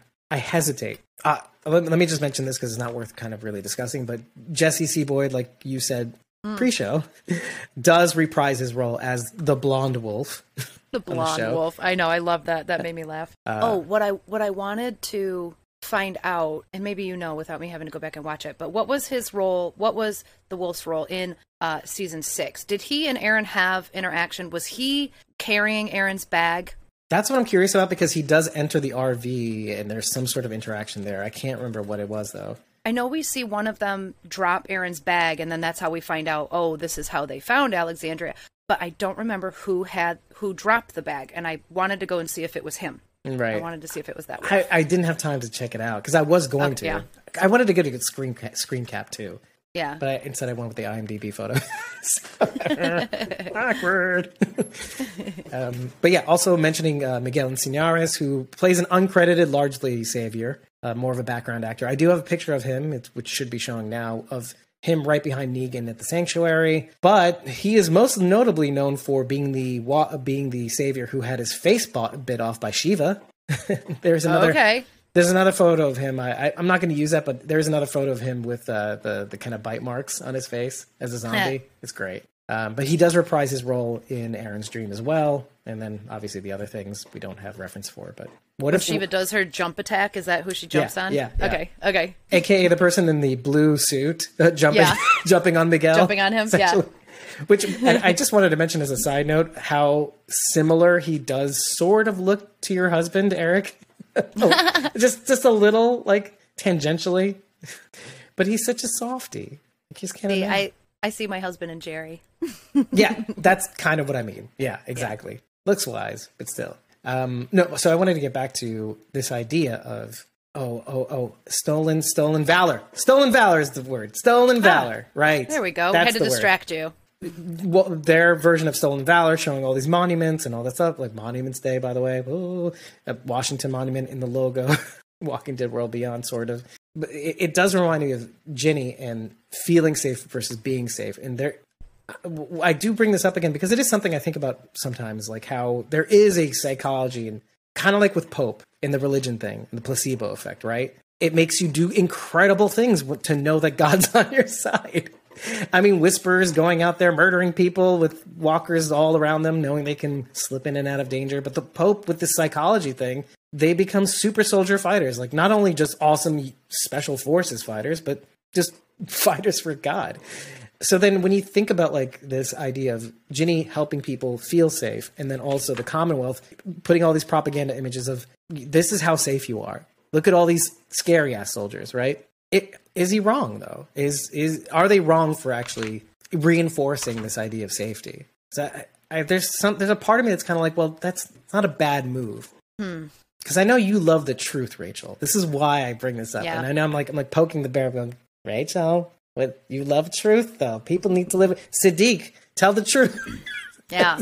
Yeah. Tell them Well, I the mean, truth. In a world like this, I do think there's value to the truth. The truth will save people. You know, don't sugarcoat what needs to be done and what's happening because that is what's going to get people hurt and dead. Right, and then and yet we, we were talking about like Dwight, right? Like Dwight revealing the truth, and, and I, I brought this up like sort of in the in the in the unedited episode of 146. But I, I talked about this idea of forbidden knowledge, like, and I'm not saying everything is forbidden knowledge is very exclusive. Like, if you know how to make a nuclear bomb and everybody knew how, that's forbidden knowledge. Like that, the world would be dead because Yeah. there's there's only there's only so much you can do, and and it's such a catastrophic thing to know about to be able to do that. If everybody had the knowledge, uh, we would all be dead. You know, one person would screw up and we'd be dead.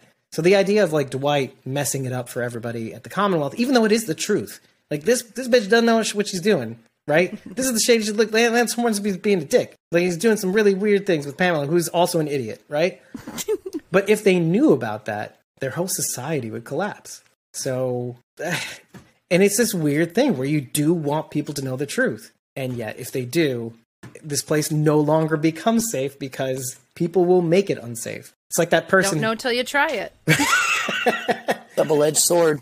This actually also kind of brings me back to something uh, to Aaron again.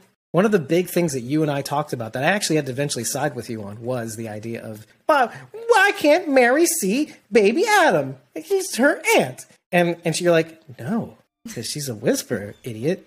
I'm like, oh yeah, okay, all right, all right. But then look at Aaron now. He's like the Alden in this scenario. And I, I noted that in my notes. I'm like, this is really weird. The truth, like, we can't trust them. And this is why. And Aaron was the person who went out into the world. And this is why it sucks the most seeing him go through this. Because he was Captain Peto in the wild. Like, I bring this up because it's weird, right? After all the savagery, seeing savage bearded Rick in the rain going, ah, like, and then having to come across clean shaven Aaron with his laundered clothes. And it's just weird. And then maintaining that for several years until this point. It's heart wrenching. And then up until like they're in the middle of the hilltop battle, shit's happening. and like he's going, well, maybe Mary should see, you know, baby Adam, you know, you never know what's going to happen next. And no, bitch.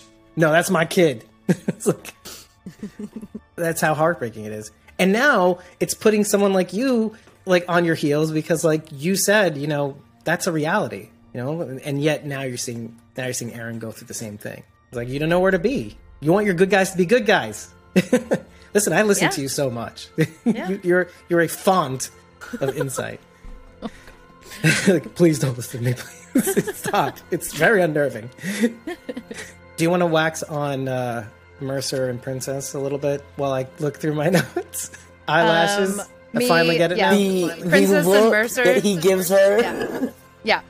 The only thing I can say about Princesses and Mercer is, oh, Yeah, I'm I'm falling for it. I'm falling for it. But you were give saying me about, more. Give me more. You were saying That's about the what I want. look. This and this is actually what Eliza said a couple episodes back about him kind of doing that snort thing. yeah. I saw it now. I didn't see it before. I'm like, that kind of like, that kind of like, ooh. But then now I'm thinking like, he looked annoyed. Well- like like a tie, like a lion going after gazelle. I think he I think he's a little taken aback because because he's supposed to be threatening. But somehow she's just like, "Oh hey, hey." and he's like like I'm not scaring her at all. What's happening? yeah, yeah. Be be scared. You're supposed to be scared of me. Why are you waving at me? That's what my my role is in this community. Scary guy. I read the part. One very small grievance that is easily, easily cleaned up and clarified, but I'm going to complain about it anyway because Chris isn't here, and so I'm going to channel Chris. Chris is never here. Chris from Bees, Bees uh, Beauty and the Beasts. There we go. Thank you. Um, so the radio room and the I don't know what you want to call it. At the Commonwealth. Yes, yes, the radio room at the Commonwealth, and then Believe. the room they are taken to. I don't know what I'm not going to call it an interrogation room, but like the charges room. I don't know where they were reading the charges. Looked like the same room, right? It's probably in the same building, I guess. No? Well, of course it is. I mean, it is. But I'm saying, like, even from the doorway, like, outside the doorway was the same scene, too, with, like, the archway and the door and the going through the thing with the stuff and the. and I'm like, okay. Okay. Well, you, you cracked the code. It's a television show. I'm drooling. I'm sorry. now, I mean, there is a there's a, a west wing and a north wing, and I imagine it would look Like a it would- parallel. like yeah, like Yeah. I said, this is easily clarified and cleaned up, but just something that entered my mind. I went, "Mm, really? It's very convenient, Rachel. All right. My one little nitpick, if we're going there, is how did they not see the circle of walkers going around the barn while they were cleaning up stuff at Hilltop? And they're going there, they're poking in the stuff, and they're like, "Oh, there's walkers over there." Like, oh, wait a minute, there's more walkers. Like they were standing there the whole time. They didn't just appear. How did y'all not see them? and like the vantage point, they're standing at the at the like the chimney from the forge, and like right there, you can look down the hill and see the walkers in the barn. Like they're. How did they not see them? I'm sorry, it just bugged me. Like when I, I was like, no. How did you just see them I yeah, I don't know. just now? I Yeah. I can't really say. I will say that like was my yeah. only that was my only complaint. I, I will say this does kind of answer some sort of question about like okay, Hilltop does have this weird appearance of being kind of small in, in a sense. It- But yeah. then but then like them not seeing it could also be like an illusion to like okay, it's bigger than it looks. Like and then also like okay, imagine how they were keeping this thriving community who undoubtedly expanded in population, right? They had all these trailers and shit, which undoubtedly burned down as well. So, I mean, it could be just they were behind a certain amount of debris, and then from a certain vantage point, you look at the. Uh, it looks like kind of like what you were talking about, Rachel, but I don't know. Throw it on my shoulder. but I, I, yeah, I, I don't disagree with you though. But I, did you like the fact that I was kind of like, "Hey, whispers," and the way Yeah. before they said it, like, I know what they're doing. You know why? Because I, I remember looking on in season nine, Jesus still being in the picture. I think it was the same episode where Aaron and Jesus were fighting at the beginning. I was like, stop it. Their foreplay. exactly. and then, but then, like, but then this is where it gets weirder. Uh, him, Jesus, and Daryl going out together. I'm like, and knowing that some people don't know about my little ship with Daryl and, ah. and, and Aaron. Yeah. and they're like, oh, it's a threesome I'm looking for, what are these? These walkers are moving quite weird, and there's this huge amount of walkers moving in a circle before COVID, and yeah. and, and just I'm re- remembering that now, looking at this mini swirl of like, oh, this is pathetic, Ugh, gross, weird, mm-hmm. yeah, sad. Also, of of small whispers have to socially distance, uh, probably Walkers out there walking around with their arms out. like this, yeah, Six feet, six feet, six feet. like children, right? Like, uh, don't touch me, don't don't touch me, can't touch me. oh, you're in trouble. Uh, he, they were. It's also kind of cool to see a lot of our background actors again too. After this set of bonus episodes too, like Jimmy McAfee, Bethany Katsoulis, wh- who got to play a Whisperer two times over, who was in Alpha's inner circle, if I remember correctly from some of the interviews that we've seen. Also, Walker Stalker, I think. Yeah, Beth. She mentions Bethany K by name. Who Bethany? Who's just a darling, helped me so much, right? At Oh, Walker? Stalker Con. Samantha. Yeah, Samantha Moore. Right, that. sorry. Okay, yeah, yeah, yeah. Did I say Alpha? Oh, god. I oh, I'm like trying to remember. I'm like, why would she say Bethany on the show? what? Beth, okay, she has a no. She's like, if any of you say otherwise, Alpha. Yeah. Just like Lydia. Bethany's a, Yeah. yeah. Bethany K, actually. yeah, who was who was a survivor, uh, uh, savior as well. oh, boy. Yeah, I remember Yeah. that. And who was also at the Kingdom, if you remember at the fair. She was like in the crowd. After well, that'd be after the fall of the saviors. Yeah. Dum, dum, dum, dum. She's still Mm. Well, alive? she would have been. She was probably a whisperer though at that point. Yeah, yeah. Savior, Walking come through the- whisperer, come fairgoer, who was probably a whisperer, maybe. Mm. well, they were there. Yeah, they Yeah. were there to to get the the Pike victim. So who did she grab? exactly. And I'm just trying. I'm- I said the stupid comment that will get thrown away, maybe. But like, for all our talk about Daryl being the final survivor, the last man standing, it's Bethany. Yeah. yes. It was Bethany Yeah. all along. Yep. This It'll be Beth- Bethany and Alexandria and Barbara. Here's to you, Bethany. oh yeah, right. Was it Barbara? What's her last Bethany name? Bethany and Barbara. Uh, did Barbara have a last name? Oh no, Barbara doesn't have a last name. The actor is. Yeah. Christ, uh, uh, uh, Mandi Christine Kerr. We're reaching the end, folks. The end of the gas tank. We're running on fumes. What do you think Lydia meant by "Don't look back"? Though I, I was a little bit confused. Well, I took it as don't be a whisperer anymore. Look forward and try to find a new way to survive. Don't look at the past. Look to the future. Move Yeah. along. Yeah. right. Stop trying to live the way you were. Yeah. That was how I took it as well. Irony, a little. I mean, Iron well, she learned. I mean, she she is a perfect person to say, "Look, it works. Look at me." Right, right. Well, yeah, no, definitely that. But then I, I keep turning my eyes to like Aaron and hoping he doesn't continue down this weird path, or maybe even Gabe. But like, meaning like the one thing I liked about Aaron's dialogue is very specific. He says, "I'm not ready to ba- abandon Alexandria just yet, just yet." You know, and, and uh, until then, we're gonna we're gonna keep fighting, right? I like that. But then like that weird comparison to like these people like these people are just like us they're trying to survive we're starving we're we just we've just come out of the ashes they've just come out of the ashes in war nobody really wins it's just a matter of who had the bigger loss right so and who concedes and whatever that we're bringing up like world war one all these things that we but then I, I worry that you know aaron sometimes you have to know when to cut your losses maybe alexandria at some point is going to have to know when to cut its losses negan maggie maggie you have to learn when to cut your losses oh because we've been saying that for the last several episodes, Maggie. And I'm not saying I know when it is. And it does bring us back to the episode with Just Keep Walking, Ben from Just Keep Walking, about like, when do you save people? When do you not? And it's that, again, philosopher asshole, right? Because then what happens?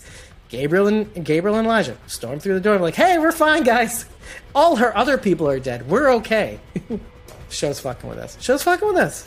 Uh, we can't win. We can't win, guys. We can't win. We're not supposed to. Nope. If you like what you heard, why don't you rate us on ratethispodcast.com slash squawking dead. Five stars and neck plans, all we need to know that you love us, but it is a really great way to let us know what you liked about this episode, what you didn't. You could share this podcast and then include your, your rating in that in that share. Anything you could do to spread to spread the word, but tell people that, you know, we're worth watching, we're worth listening to. And if you really, really like us, head over to ko-fi.com slash squawking dead and consider just following us. We don't need your support. We just would like to know you like what you're listening to, you like what you're watching, that we're worth watching. If if we are, stay close to us because we do cool things all the time. It's worth knowing when we have an interview with Kirk Manley in just another couple hours. It's worth knowing when we have an interview with somebody from Fear the Walking Dead or The Walking Dead or a background actor or a fellow TWD family member or when we do anything cool like a giveaway and and we have perks to that effect. You're going to see the whispers come up in the credits anytime if you're watching on video, and if not, I'll be announcing those people at the end of the episode because that's who bring this episode to the table. It's all because of you. Thank you for listening, and we'll see you in the goddamn next one. Mm.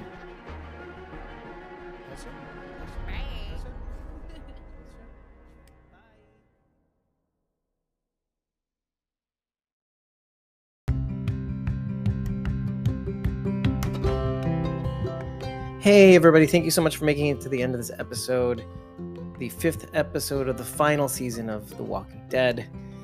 Uh, this episode was made possible by our Survivors tier member, Eliza J, who was not with us for this recording but provided ample amounts of insight behind the scenes, as well as our Whisperers tier members, uh, them being at Whispers UK on Instagram, at jasmine.iac on Instagram, at Snick3 on Instagram and Twitter, at Aiden the Raven on Twitter, and at Judith.Morton on Instagram. Uh, what are membership tiers? Well, in case you didn't know, you can support us on ko-fi.com slash squawking dead. Uh, and but I encourage you to just follow us there in the meantime. Let us you know know what you think of what we're doing, and if you do spot something that you want to take part of, like join in on one of our recordings or uh, download one of our unedited episode recordings, which does which do contain some behind the scenes footage. Uh, you know things that we're, we're thinking about doing, uh, but want to do. Well, you know, thinking about talking about it behind the scenes, and, and want to get you know your your people's input on it too sometimes we like to drop that and if people have any insights they message us directly and let us know what they think. Um, but yes uh, whisperers tier members do get certain perks one of them being getting credits at the end of the episode and survivors tier members mainly get all of those perks plus the ability to join us in our unedited episode recording. So should you decide you want to get in on any of those things you could just tip us and get 30 days of access to our supported back content or you can join one of those membership tiers and the party just keeps on rolling uh, in any case, I've been your host, David Cameo. Thank you for making it this far. Uh, rate this podcast at ratethispodcast.com slash squawking dead. You know, five stars and excellent is all we need to know, but it's a good way to communicate what you think about this episode after every episode. It really does help. It has helped. Um, I know we haven't been posting your ratings online lately, but Keep it up. We will continue doing so hopefully soon. The seasons are going to get a little rougher from here on in. We can use your support now more than ever. I appreciate you so much, and we'll see you in the next one.